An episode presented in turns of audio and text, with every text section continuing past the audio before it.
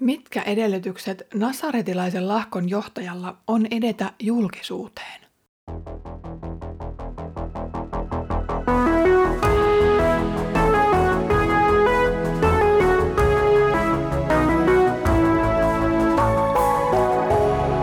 Kirjoitusten pauloissa.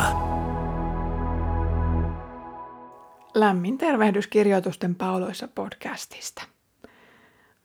Olen Iida Halme Etelä-Saimaan kansanlähetyksestä ja luen kanssasi apostolien tekoja. Nyt syytökset Paavalia vastaan on lausuttu ääneen jo useammalla roomalaisella foorumilla. Porrasportaalta on siis edetty aina vaan korkeamman virkamiehen luokse. Tapaus vaikuttaa olevan niin kuuma peruna, ettei kukaan osaa tai uskalla tehdä sen suhteen mitään ratkaisuja.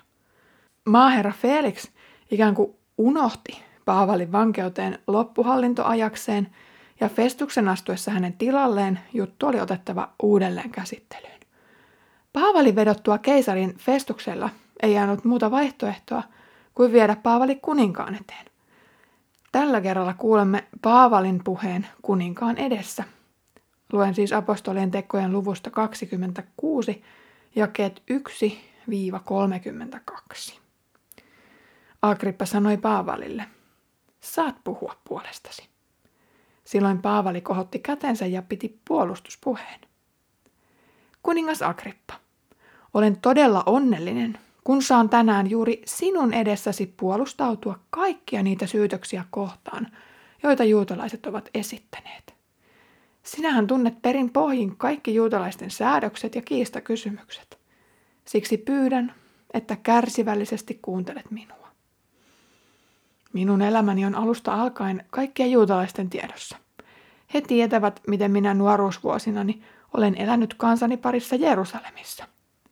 He tuntevat minut jo entuudestaan ja voivat todistaa, jos vain haluavat, että olin fariseus ja elin siis uskontomme ankarimman suunnan mukaan.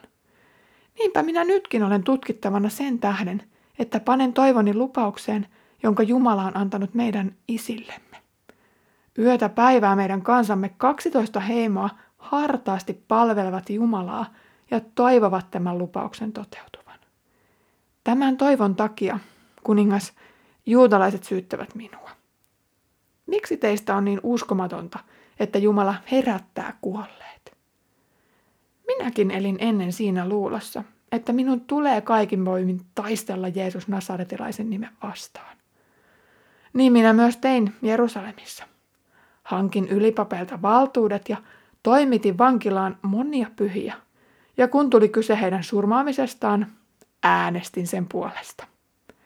Kerran toisensa jälkeen minä synagogissa rankaisin heitä ja yritin pakottaa heidät herjaamaan Jeesusta, ja ankarassa kiihkossani minä ulotin vainoretkeni oman maamme ulkopuolelle asti. Näissä asioissa minä lähdin matkalle Damaskokseen. Olin saanut siihen ylipapeilta suostumuksen ja valtuudet. Mutta silloin, kuningas, minä matkaa tehdessäni puolen päivän aikaan näin, miten taivaasta leimahti aurinkoakin kirkkaampi valo minun ja matkatovereideni ympärille. Me kaikki kaaduimme maahan, ja minä kuulin äänen sanovan hebrean kielellä: "Saul, Saul, miksi vainoat minua? Paha sinun on potkia pistintä vastaan." Minä kysyin: "Herra, kuka sinä olet?" Herra sanoi: "Minä olen Jeesus, jota sinä vainoat. Nouse jaloillesi. Minä olen ilmestynyt sinulle, koska olen valinnut sinut palvelijakseni ja todistajakseni, kertomaan siitä, mitä nyt olet nähnyt ja mitä olet vielä näkevä, kun sinulle ilmestyn. Minä pelastan sinut oman kansani käsistä ja varjelen sinua, kun lähetän sinut pakanoiden pariin, avaamaan heidän silmänsä ja saattamaan heidät pimeydestä valoon ja saatanan vallasta Jumalan luo. He saavat syntinsä anteeksi, kun uskovat minuun, ja heillä on oleva paikka niiden joukossa, jotka Jumala on pyhittänyt." Tämän vuoksi, kuningas Agrippa, en voinut olla tottelematta taivaallista näkyä. Ensiksi Damaskoksessa ja Jerusalemissa, sitten joka puolella Juudeaa ja muiden kansojen parissa minä olen julistanut, että kaikkien tulee katua syntejään, kääntyä Jumalan puoleen ja tehdä tekoja, joissa heidän parannuksensa näkyy. Tästä syystä juutalaiset ottivat minut temppelissä kiinni ja yrittivät hakata minut hengiltä. Jumalan avulla olen kuitenkin selvinnyt tähän päivään asti ja voin nytkin näyttää todistajan tehtävääni, puhua sekä ylhäisille että alhaisille. Minä puhun vain siitä, minkä profeetat ja Mooses ovat ennustaneet tapahtuvan, en mistään muusta. Puhun siitä, että Messian tuli kärsiä kuolema ja ensimmäisenä nousta kuolleista sekä julistaa valonsanomaa niin meidän kansallemme kuin muillekin kansoille. Paavalin näin puolustautuessa Festus sanoi kovalla äänellä, Paavali, sinä olet järjiltäsi. Kirjaviisaus on sekoittanut pääsi. Mutta Paavali vastasi, en ole järjiltäni arvoisa Festus. Minkä puhun? Puhun totuuden ja terveen järjen mukaisesti. Kuninkaalle nämä asiat kyllä ovat tuttuja, ja siksi voinkin avoimesti puhua niistä hänelle.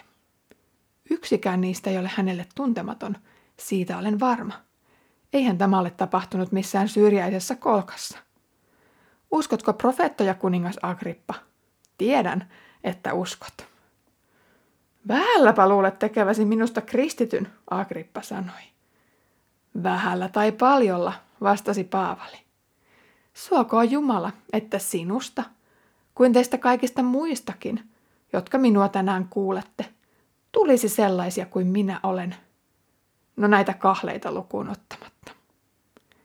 Silloin kuningas nousi, samoin maaherra ja Berenike sekä koko heidän seurueensa.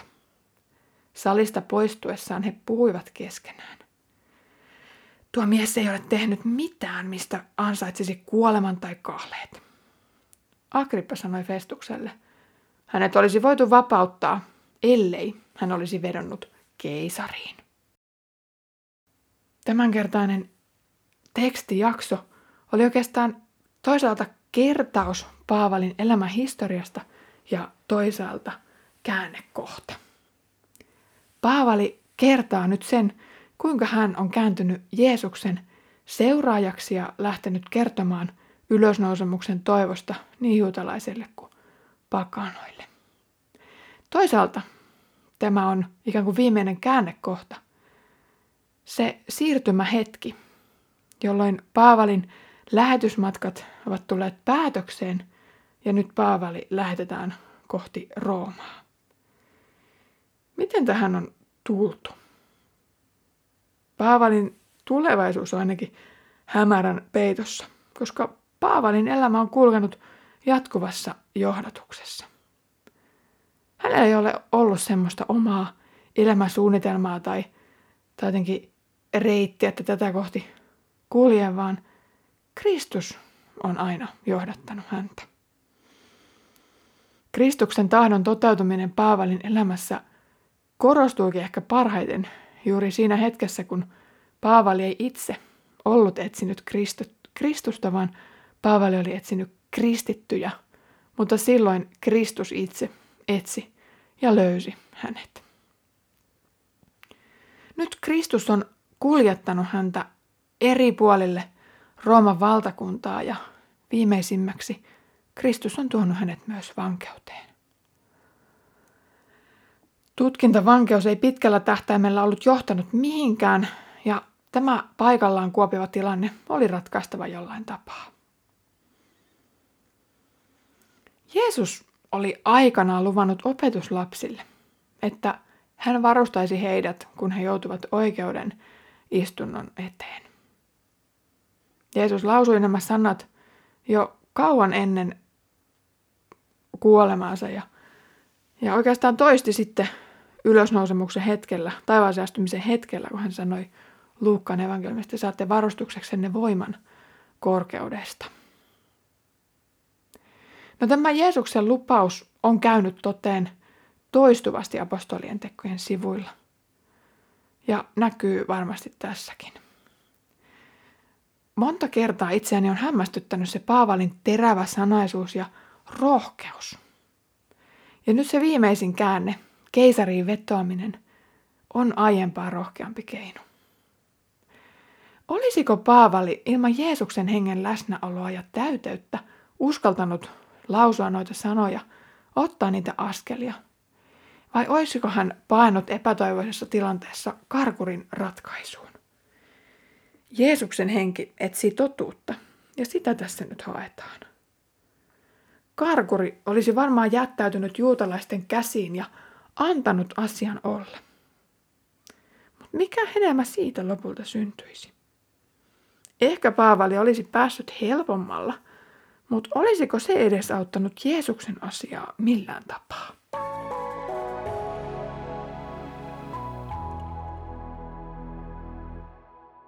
Paavalin rooli apostolien teoissa on pitkällä juoksulla toisten agenttina toimiminen. Kertomus hänestä alkaa vainoajien agenttina toimimisesta. Jokin aate vaatii toimien, jotta se tulisi näkyväksi tosielämässä. Vainot eivät olisi toteutuneet ilman täytäntöönpanijoita. Ja kesken tämän mission Paavalin elämänsuunta muuttui täysin ja Kristus valjasti hänet omaksi lähettilääkseen. Hengen johdatuksessa hän sitten kulki eri puolille ja välillä henki myös esti menemästä jonnekin.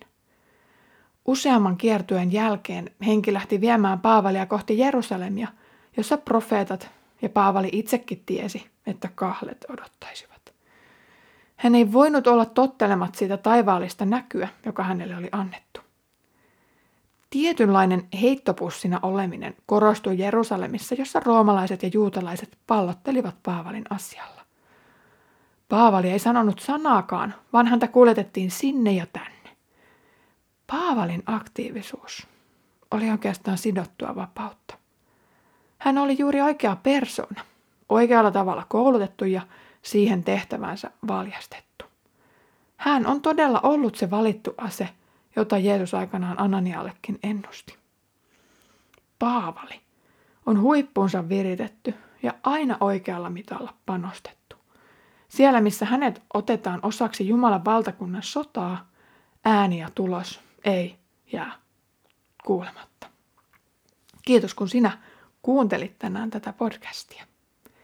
Paavali sai nyt etuoikeuden kertoa oman todistuksensa jälleen yhdelle entistä korkea-arvoisemmalle henkilölle.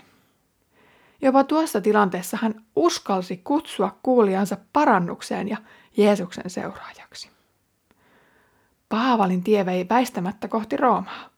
Miksi ei siis käyttää tämäkin hetki tärkeimmän kutsumuksensa toteuttamiseen? Seuraavassa jaksossa tämä kaikki kuulustelujen paine jää hetkeksi taustalle, kun kuulemme Paavalin merimatkasta Roomaan. Sekään ei toki ilman haasteita suju, mutta hetken aikaa saadaan elää hiukan toisenlaisten paineiden keskellä. Niitä odotellessa Herramme Jeesuksen Kristuksen armo, Isä Jumalan rakkaus ja Pyhän Hengen osallisuus olkoon meidän kaikkien kanssa.